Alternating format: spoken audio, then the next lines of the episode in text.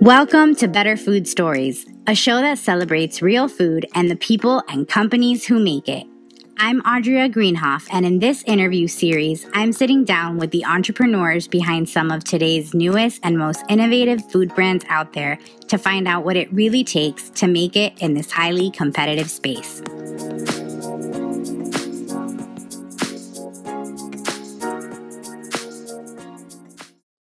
Hey guys, welcome back to the Better Food Stories podcast, the podcast that's all about celebrating today's trendsetters in the food industry. I'm your host, Audria Greenhoff, and you guys, I am so, so, so excited for this episode. I have been wanting to get my friend Kimia Kalbasi on this show for a really, really long time, and we finally made it happen. Um, Kimia is a food and lifestyle content creator. She's also the face behind Kimia'sCravings.com and Kimia's Cravings on Instagram. She has a really big following and is an expert in this space. She and I actually connected through some food writing work that we both do online and just kind of hit it off and became, you know, friends. She's on the West Coast, I'm on the East Coast, but we uh, talk online and she's just so nice and friendly and she gave such a great interview, so candid, and I think you're really going to love this episode. We go deep into what it takes to be an influencer in the food space in 2019, including how to grow your Instagram following, why influence is not just about numbers, and how networking and pitching your own story can connect you with brands that you love. She also goes pretty detailed into how you can seek out partnerships with brands and also for food entrepreneurs and food brands out there. She talks about what influencers are looking for, what you can do to connect with influencers, and how to avoid influencers with fake following online. This interview is packed with information. So, without further ado, I will let you kick back and listen to my interview with Kimia Kalbasi of Kimia's Cravings. I would love to start, Kimia, by you telling us a little bit about who you are and what you do. Absolutely. So it's funny, I came up with this little pitch about myself back when I was in college, but how I describe myself essentially is ambitious, bubbly, and charismatic. Basically, the ABCs of me in a quintessential nutshell. But yeah, ambitious, bubbly, and charismatic is who I am to my core. I'm based in San Francisco.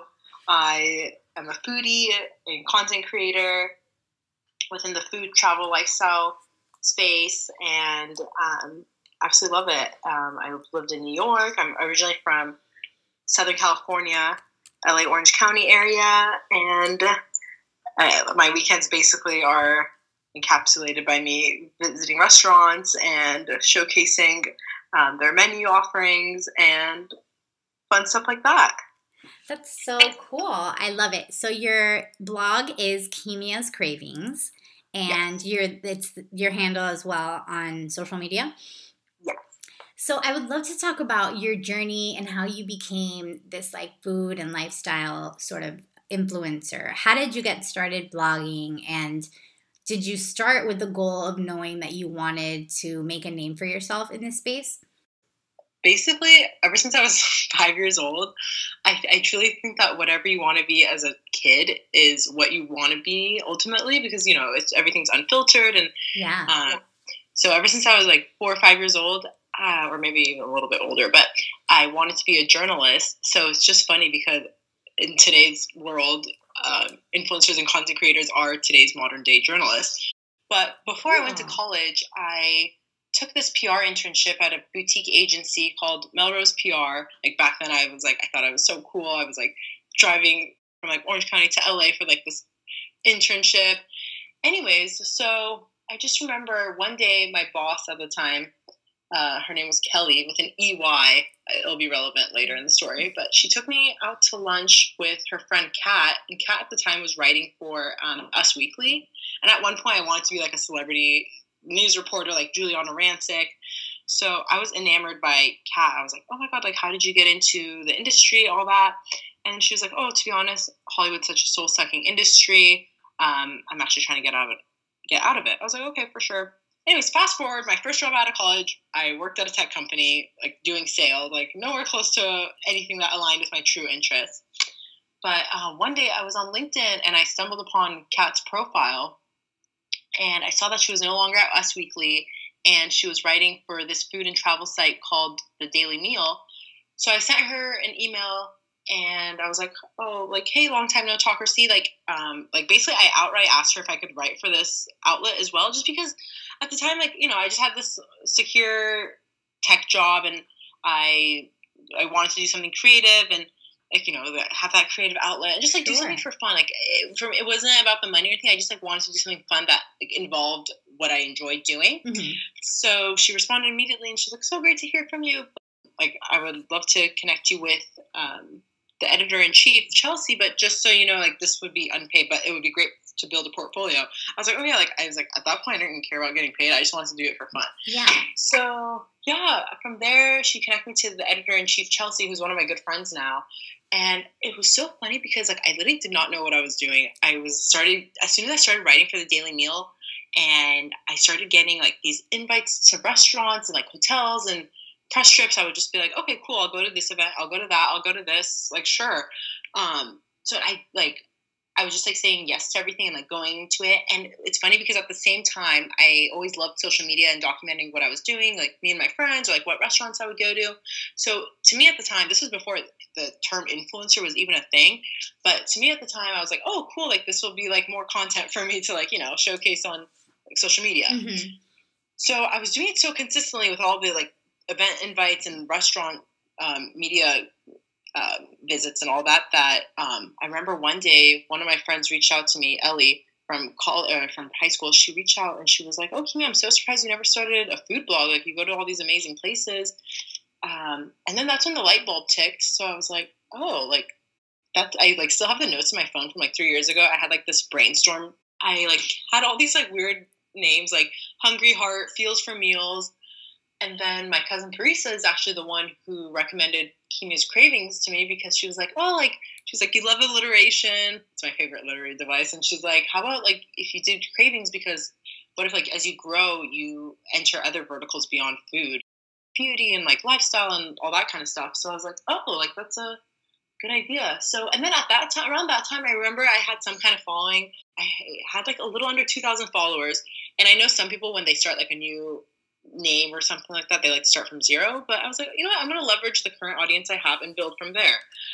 So I changed my name from Kimia Kalbasi to Kimia's Cravings, and I was doing it so consistently to the point where um, it led to where I am today. And as I was writing for the Daily Meal, um, as all these restaurant invites kept coming, um, I remember one day Chelsea forwarded me something. They were opening up like a Tacolicious in Santana Row, and I remember it came from this woman like when I when she forwarded it, it said um, the original email person was Kelly with an EY, and I was like, oh, I wonder if this is my first boss for my first internship like years ago. I scrolled down, it said Kelly Coglin, founder of Melrose PR, and I was like, literally the chills came up my spine. I was like, how serendipitous! Like because of Kelly, I met Kat, who connected me to Chelsea, and here's Chelsea bringing me back to Kelly, and it then I all came Kelly. full circle. yeah, exactly. It was like literally full circle. I was like, wow, that networking came into came in clutch. But I just love how it comes in full circle. It does. So, that is so cool. How it all, you know, you took a chance on on an on an internship and then took a chance on writing for the Daily Meal. That's so cool. Like, oh, you gotta love Snapchat or like whatever. Like when they say like, oh, this is what you did a year ago or two years ago, three years ago. I'm like, whoa. Um, I'm very grateful for the opportunities that I've embarked on and the people that I've met along the way. Yeah, and in such a short um, amount of time, that's really cool. It didn't feel like it day by day, but I, I appreciate you recognizing that. I love.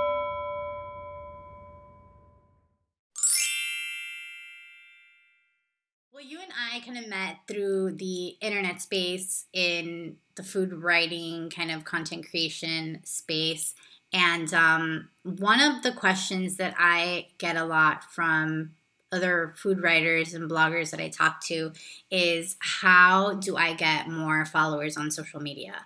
And this is one of the reasons why I wanted to have you on because, you know, I do a lot of writing, but am not by any stretch of the imagination influential on social media. And I wanted somebody who has built that kind of following to give their insight. So you have close to 20,000 followers on Instagram alone. So I'd say you've definitely had some success on the platform. What has helped you grow your audience? It's a great question. Um, it, honestly, it's the fact that I've been so consistent and creating a community out of the engagement.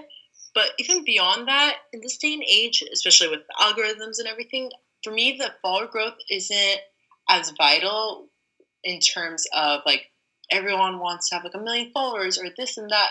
For me, it's not so much about the vanity metrics, but cultivating the content for my current audience. And then, um, you know, if they share the content or if like a friend of a friend uh, says like, oh, you should follow Kimia's Cravings or whatever, like that for me is so much more impactful than like, oh my God, I need to like hit 10K followers by next month. Right. Because sometimes like, like your audience doesn't necessarily translate to, to your content. So for me, it's more about like having that community of um, quality over quantity. I mean, mm-hmm. of course, sometimes uh, I also I think brands need to understand that too, where it's not always all about oh, like you should work with this blogger because they have two million followers, whereas this one only has two thousand. But it's like you have to like dig deeper with that in terms of like oh, who is their audience? Like what is the demographic? Where is their audience uh, based in? So I think it goes a, a, lot deeper. But in terms of how I built it, my audience, I would say, uh, in a nutshell, um, keeping up with consistent um, thematic um, content as well as um, also attending a lot of um, influencer events where I would constantly network because um, like beyond that like you have to also show up. It's not about just like people think it's like oh you just like post cute pictures and like you grow. Like, like people think like oh create content and it will come. Like i am here to debunk that. There's so much more behind it and mm-hmm. so that's that in a nutshell. Yeah. Do you um do you have like a, a content calendar that you work with that you're kind of planning out what you're going to be talking about. Tell me about that process. Totally. Um, to be honest, I've always been more of a wing it type of gal okay. where, um, but yeah, no, it's funny because sometimes I thought about having a content calendar, but honestly, um, my day to day or like sometimes my weeks are like a lot of times like I'll plan things like a month in advance, whether it's like the restaurants I'm going to or like where I'm traveling to or whatever I'm going on, whatever is going on or what brands are I'm going to be working with.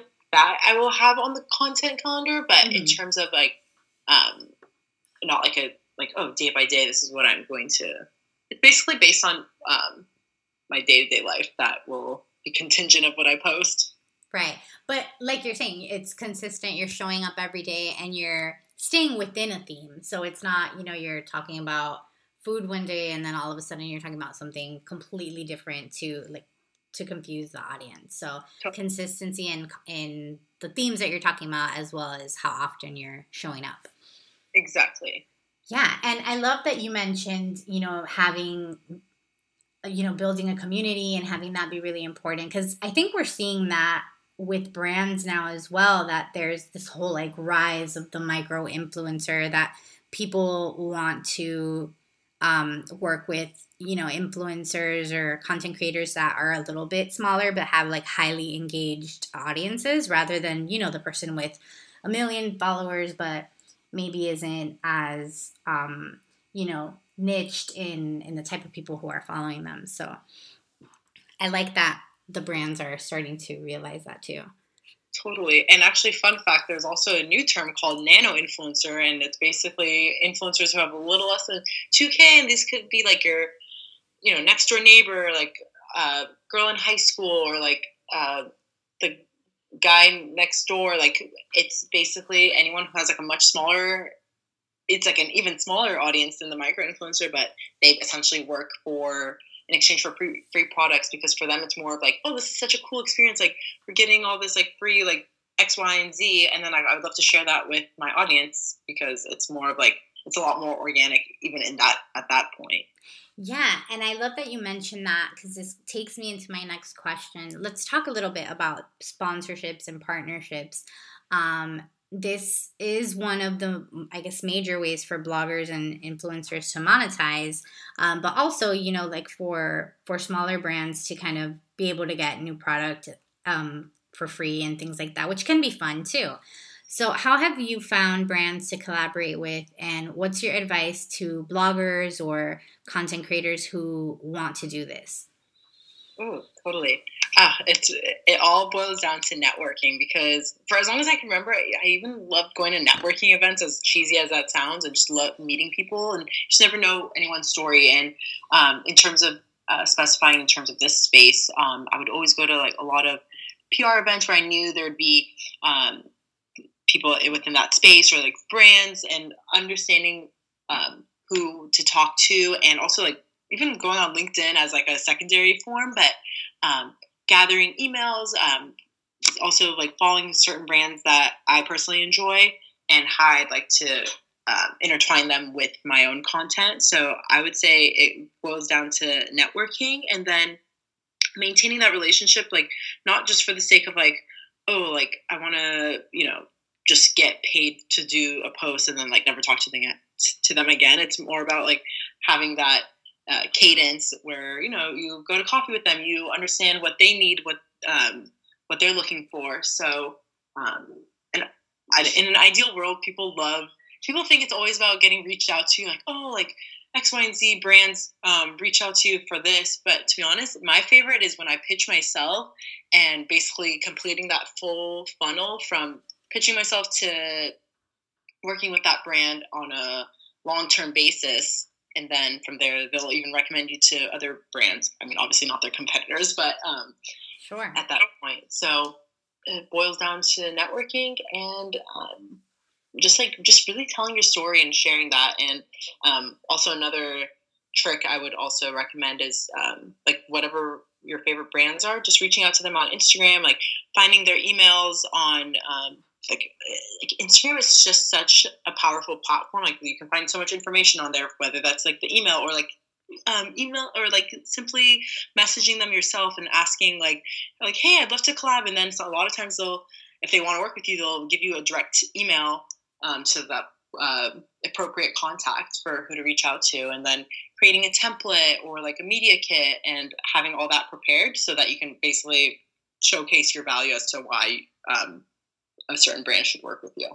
Yeah, and I love how you said just not waiting for brands to come to you, kind of going out there and seeing who you like and and putting yourself out there and pitching yourself because yeah, the, those are the types of opportunity that maybe we wouldn't get otherwise if we don't just go for it.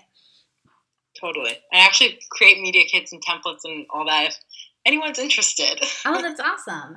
Have you found that by so, say a content creator, you know, decides to go on Instagram, finds a brand they really like, reaches out, and is able to do a collaboration. Maybe not um, for to get paid right away, but maybe for a free product to start with. Have you found that doing that attracts other brands um, to you, and have you had people reach out to you as a result of seeing your other collaborations?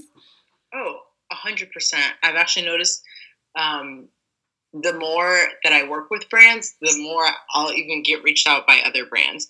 But then obviously that doesn't always mean that you have to say yes, or maybe it's not. It's it's just like the same in terms of like if a brand doesn't necessarily want to work with you, that doesn't mean that you necessarily want to work with them either. But um, but yeah, no, absolutely. Like as you create the momentum, well, let's say um, for instance, um, let's say Uber Uber wants to work with you in terms of launching their Uber Visa card Mm-hmm. Um, but then also American Express also wants to work with you.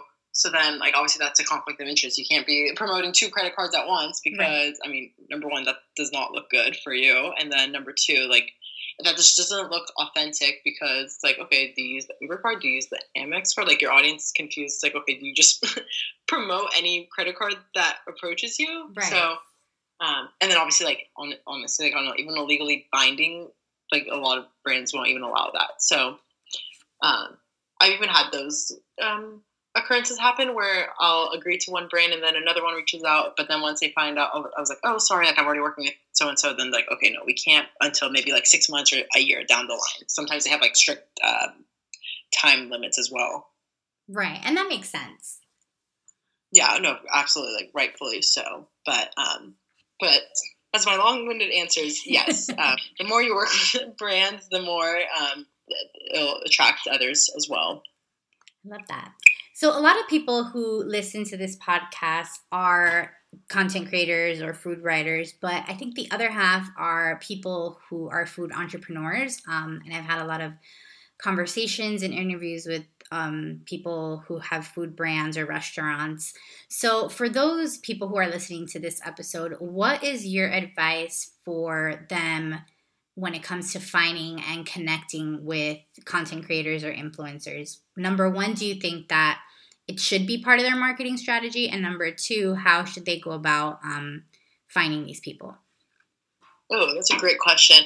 Honestly, I'm also the type of person where I can see both sides. I mean, I'm constantly reading articles. Like one day you'll read an article where it's like, oh, by 20, 20 or like by like 2023 uh, the influencer marketing space will be like a trillion dollars and then like other days you'll read an article like influencer marketing is dying especially with like everything in the media where it's like you know some of them are not disclosing the hashtag ad or like obviously like whatever that happened with the college scandal and all that kind of stuff so um, basically it all boils down to what your needs are for your business and for your own personal audience so I think that everyone should try influencer marketing because at that point, it's you have to be strategic in terms of who you want to work with. And something as simple as, let's say, I'm um, restaurant ma and pa and like based in like Bakersfield, like go on Instagram, go on to the um, what do you call it, the places um, search bar, and then like you type in Bakersfield, and then from there it'll show you the top performing um, creators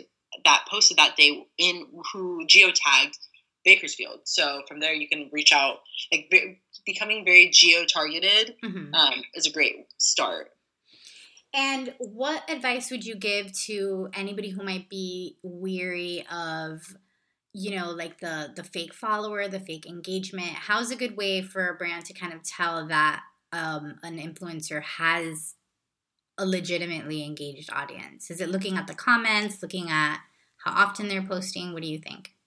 Oh, that's a great question. I personally, I've, I've been in this space long enough to I can like right off the bat, like in a snap, I can tell. Really? But, um, for yeah, but for those who are um, less adept to the space, mm-hmm. I would say number one, um, asking for their analytics, um, and then also like even de- de- taking a deeper dive into like you know doing your own due diligence and research of like who is commenting their posts or like um, like sometimes like I've seen comments on other people's where it'll be like, what a cute dog. And then it's like the picture, there's no dog in it. It's oh like, okay, that was clearly an automated one. But um, you can also tell from the engagement rate or also like, okay, let's say they have like 5,000 followers, but then they have like whatever, 6,000 likes. I'm like, what? Yeah. so um, those are kind of red flags.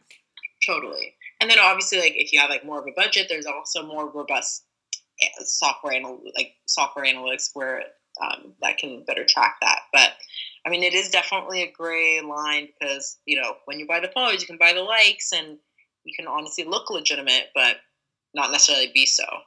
Right. Definitely. And then also your own ROI translates. Let's say you ask, like, let's say you happen to work with an influencer that didn't deliver exactly what you had intended, and then that's also another way. But but yeah, you just have to be more wary of who you want to just know who you want to work with and why you want to work with them, not necessarily because those one million followers could have like fifty percent fake um, audience. So right, I love that. That's great advice. So, as someone who is immersed in this space and food and travel and lifestyle, what do you think separates the really successful brands from everybody else? and what do you look for like when you're going to collaborate? What makes you excited about working with a specific food brand? Oh absolutely. I mean if i'm oh i definitely have a lot of brands that i've been really excited about whether i already had tried them before and then like they reached out or actually it's even more funny when it's even funnier when there have been brands that I've reached out to and then they said no at the time, but then a year later they they're like, "Hey, we'd love to work with you." I'm like, as if they as if I never pitched them myself. Yeah. But, but basically, what makes me excited is when like especially the ones that I'm actually like a genuine um, fan over. I like totally fangirl. Like I'll even give examples. Like um, I love Perfect Bar. Like I'm obsessed with those. Like I could live off those if I could. Um, I've done a campaign with them, but I would say just like whether like just understanding if the your own brand, uh, brand values resonate with their own and the audience is there and um, especially like it's a product that you genuinely enjoy um, it's like almost like no questions asked i think that's important because i think even through all the noise of social media i think you can really tell when influencers are just promoting things for the sake of promoting them. And then I've seen other influencers that get really, really excited over things, and you could tell they they really use them or they really are big fans. So I think that that resonates through even you know 15 second Instagram video. Absolutely. Cool. So what do you wish more brands or restaurant concepts would be doing? What would you like to see more of in the food space? Hmm, that's a really good question. I would love to see, honestly, uh, what irks me is when I see oh, some brands, they'll market themselves as being super healthy, but then when you when you like read the ingredients, like oh, the first ingredient is sugar. Mm-hmm.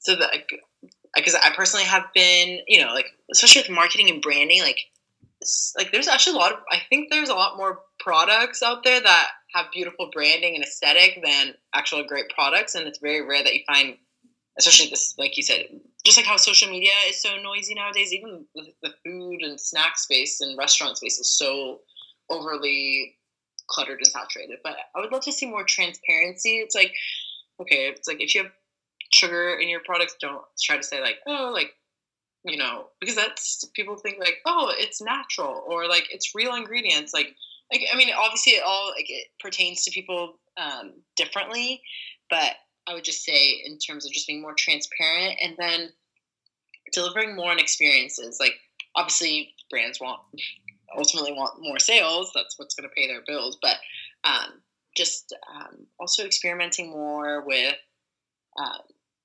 just spending that time with their own consumers and, and not focusing just so much on their own brand, but uh, going back to the whole community building and um, whether it's like responding back to their comments or um, or like to their customer service or um, like not even just like hosting influencer events because that like that comes off as um, like oh a little too exclusive and like obviously don't get me wrong those are fun and everything but like mm-hmm. also like you know doing things for like their true loyal fans who are not necessarily influencers yeah i think that's really good advice.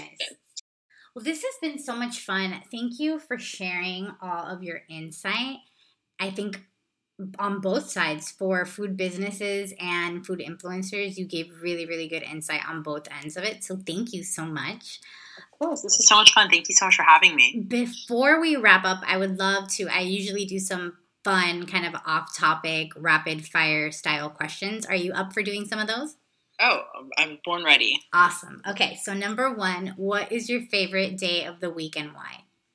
Ooh, uh, I'm sure a lot of people would disagree with me on this, but I actually have truly found um, a new appreciation for Sundays um, because I just love having like like Sunday mornings, like like your coffee, and it's more mellow, and it's like your day to it's like the day to like unwind from the weekend and then it's also the day to get ready for the week. So i love how versatile it is in that sense and it's like the less the least pressure because obviously like friday people are exhausted from work. Saturday it's more of like oh like you know being outside or like going out and whatever but sunday's more of like treat it as like a me day yes i love that. I like sundays.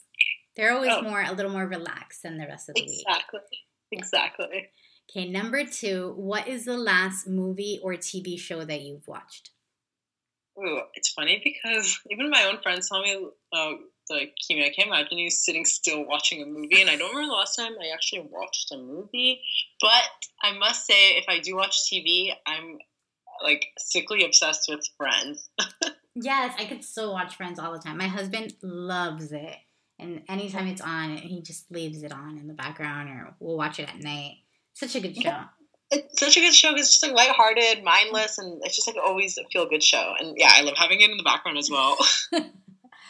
Number three, if you could only eat three foods for the rest of your life, what would they be? Oh, easy. Sweet potatoes.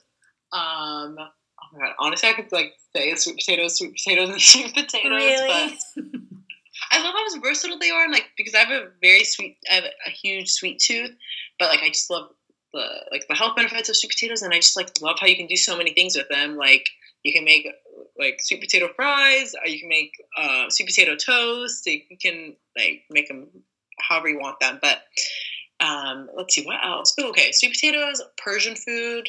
Um, not to be biased, but my mom's Persian cooking is the best. But um, let's see, sweet potatoes, um, Persian food, and I would say, oh, like honestly, like anything like seafood, whether it's sushi or grilled salmon. Yeah, uh, so good. Yeah, it's very good. And then if I could add number four, it would be dark chocolate. Ooh, I love dark chocolate too. Do you go like dark, dark, like eighty percent or more? Yes, I one time I tried ninety nine percent and I regretted it instantly. like that was pushing it, but I'd say like like seventy and above. Yeah, yeah, I could do seventy. I think I tried up to ninety. The ninety wasn't so good, but I could do 70, 75. That's yeah, my, you know, my happy zone. Ninety to ninety nine. It's like uh, like it's like this is literally the cacao. okay, number four. What's one thing most people would never guess about you? Ooh, that is a great question. I would say that, okay, I don't know. So despite, again, with like, you know, with social media being like basically a highlight reel and like, honestly, it's not even a scrape of the surface of anyone's life. Um, I would say, uh, as much as I love being around people and I love being super extroverted and everything, like I definitely have an introverted side. Um, where like sometimes all I want to do is like read a book. and you would never guess that because I, I, I feel like I'm always with people or I'm always um, out and about. But sometimes I really just crave like that like mellow time of like just truly disconnecting and doing something as simple as reading a book. I love that. I think we all need that sometimes. No, hundred percent, especially in this day and age. totally. So, where can people go online to learn more about you? Um, you can go on Instagram and find me Kimia's Cravings, or you can also um, go on kimiascravings.com. Perfect. And I'll include links on that in the description of this episode so people can connect with you. Awesome. Thank you so much. Well, there you have it. I hope you enjoyed this interview. If you want to check out more interviews in the Better Food Stories series, you can follow me at Audria Greenhoff on Medium or visit audriagreenhoff.com. I'm also Audria Greenhoff on Twitter and Instagram.